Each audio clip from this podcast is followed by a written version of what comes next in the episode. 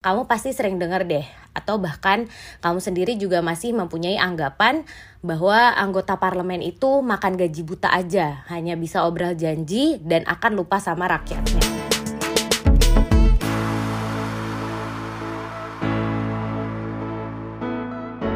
Halo teman-teman golongan putri, selamat datang di Podcom, podcast Putri Komarudin.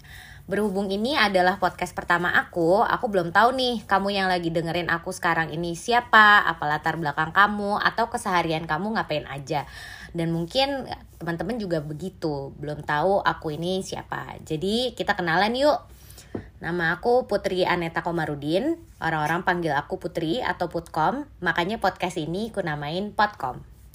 Aku anak pertama dari tiga bersaudara, satu adik perempuan namanya Bena, dan satu adik laki-laki namanya Kelvin.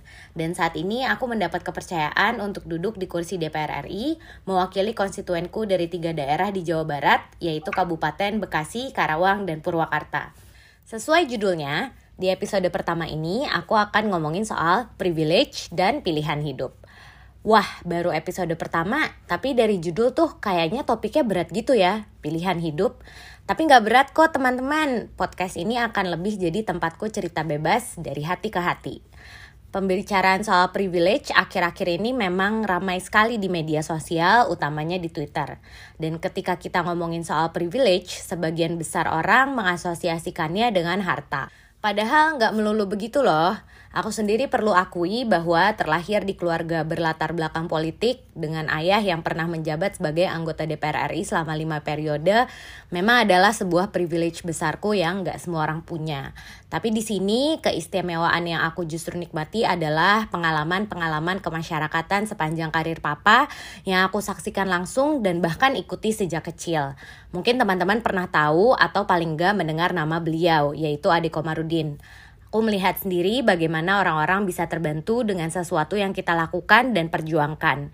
Ini juga ditambah dengan papaku yang selalu menanamkan ke anak-anaknya bahwa hal paling baik adalah memberi manfaat untuk sekitar, di mana pun kita berada.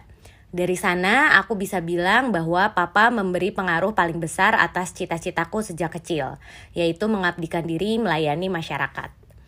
Kemudian cita-citaku ini memang didukung oleh privilege lain yang aku nikmati, yaitu kesempatan untuk mengenyam pendidikan tanpa harus melalui hambatan yang berarti. Aku dapat gelar sarjanaku dari University of Melbourne di Australia.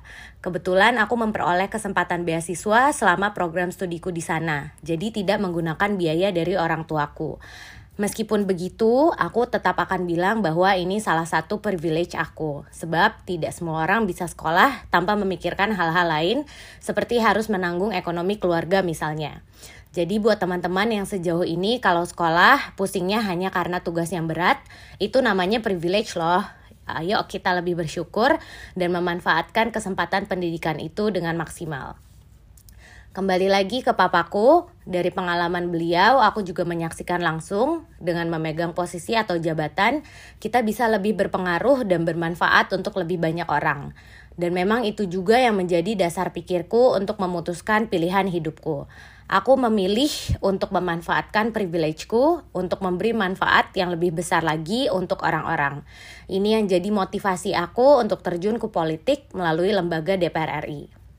Namun walaupun sudah mengawali dengan niat yang baik dan telah berhasil mendapat kepercayaan masyarakat untuk menjadi wakil mereka di DPR, bukan berarti jalan setelahnya mulus-mulus saja. Salah satu tantangan terbesar misalnya dipandang sebelah mata oleh orang lain. Bekerja di lembaga yang sejak dulu memiliki citra buruk itu banyak sekali tantangannya dan seringnya sangat tidak mudah. Kamu pasti sering dengar deh atau bahkan kamu sendiri juga masih mempunyai anggapan bahwa anggota parlemen itu makan gaji buta aja, hanya bisa obrol janji dan akan lupa sama rakyatnya. Dan stigma negatif seperti itu memang benar aku dan rekan-rekan di DPR kita dengar dan telan sehari-hari. Tapi ya bagaimanapun aku meyakini bahwa semua pandangan negatif itu ada bukan untuk dilawan tapi untuk kita buktikan. Karena kan sebenarnya kritik itu adalah bentuk harapan masyarakat agar kami yang di DPR dapat bekerja dan berjuang lebih keras lagi. Jadi jawaban yang mereka nantikan tentunya adalah kerja nyata kami. Sejauh ini, program-program prioritasku untuk konstituen di Dapil adalah yang efeknya bisa berantai atau domino. Misalnya, aku fokus di pengembangan UMKM, ada 100 UMKM yang kami bantu. Harapanku, semakin berkembang UMKM ini, semakin luas juga dampaknya ke masyarakat. Misalnya, terbuka lebih banyak lagi lapangan kerja, jadi kita bisa mengurangi pengangguran paling tidak di desa mereka. Contoh lainnya, kita membangun sarana pendidikan dan rumah ibadah. Sampai hari ini ada kurang lebih 20 lembaga yang telah kami bantu dan insya Allah akan terus bertambah jumlahnya. Mungkin banyak yang masih bingung, kenapa sih harus rumah ibadah? Nah, teman-teman yang aku percaya, selain untuk beribadah, kehadiran rumah ibadah di lingkungan masyarakat itu kan sering sekali jadi pusat kehidupan bermasyarakat juga, yang dapat kita manfaatkan untuk berbagai kegiatan pemberdayaan masyarakat, misalnya untuk pendidikan, kajian, atau bahkan ekonomi. Jadi menurutku, memakmurkan rumah ibadah itu sama dengan mendukung pengembangan kehidupan bermasyarakat. Selain itu, aku rutin mengajak mitraku seperti Bank Indonesia, Otoritas Jasa Keuangan, dan Bank-Bank Himbara datang ke dapil aku untuk memberi edukasi mengenai industri jasa keuangan dengan menggunakan bahasa-bahasa yang dekat dengan konstituenku.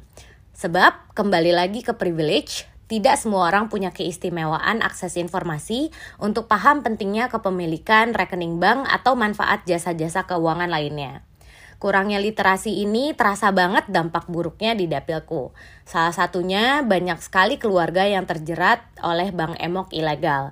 Bank emok itu istilah yang dipakai di Jawa Barat untuk rentenir berkedok pinjaman kepada emak-emak dengan sistem tanggung renteng, tetapi bunganya sangat mencekik. Dan ada banyak sekali keluhan yang kudapat dari konstituenku, misalnya ada istri yang dicerai suami karena istrinya mencairkan kredit tanpa pengetahuan suaminya. Kemudian istrinya nggak sanggup bayar, lalu karena bunganya tinggi, tagihannya lama-lama semakin membengkak. Dan ujungnya menjadi pertengkaran dalam rumah tangga. Ini kan asal muasalnya dari tidak pahamnya korban akan industri jasa keuangan. Maka dari itu, aku datangkan para ahlinya ke mereka agar mereka merasakan keistimewaan akses informasi dan keperbankan. Tentu harapan aku, keberadaanku nanti dapat meningkatkan literasi dan inklusi finansial di dapil aku. Selain itu, sudah pasti paket sembako dan alat-alat kesehatan rutin aku salurkan untuk konstituenku di masa pandemi ini.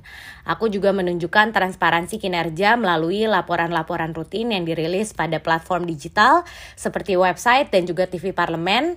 Lalu aku sebarluaskan melalui berbagai kanal media sosial aku agar terus relevan di segala kalangan, segala hal kami usahakan lakukan dengan mengikuti perkembangan zaman.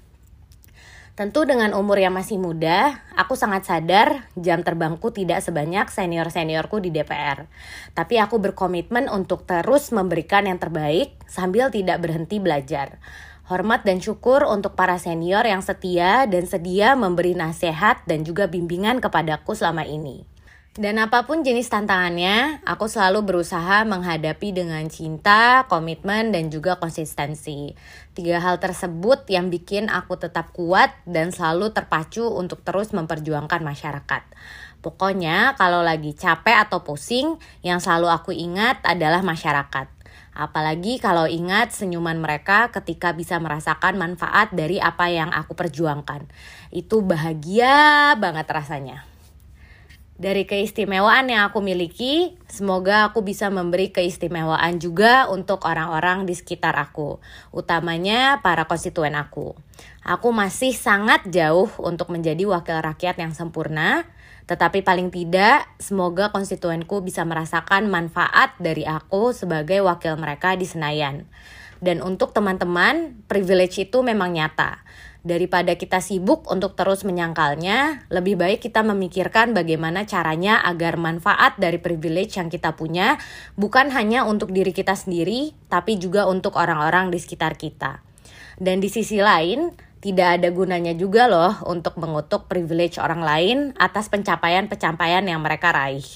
Mari kita pahami privilege yang kita masing-masing miliki dan alangkah baiknya apabila itu bisa memberi manfaat untuk orang lain.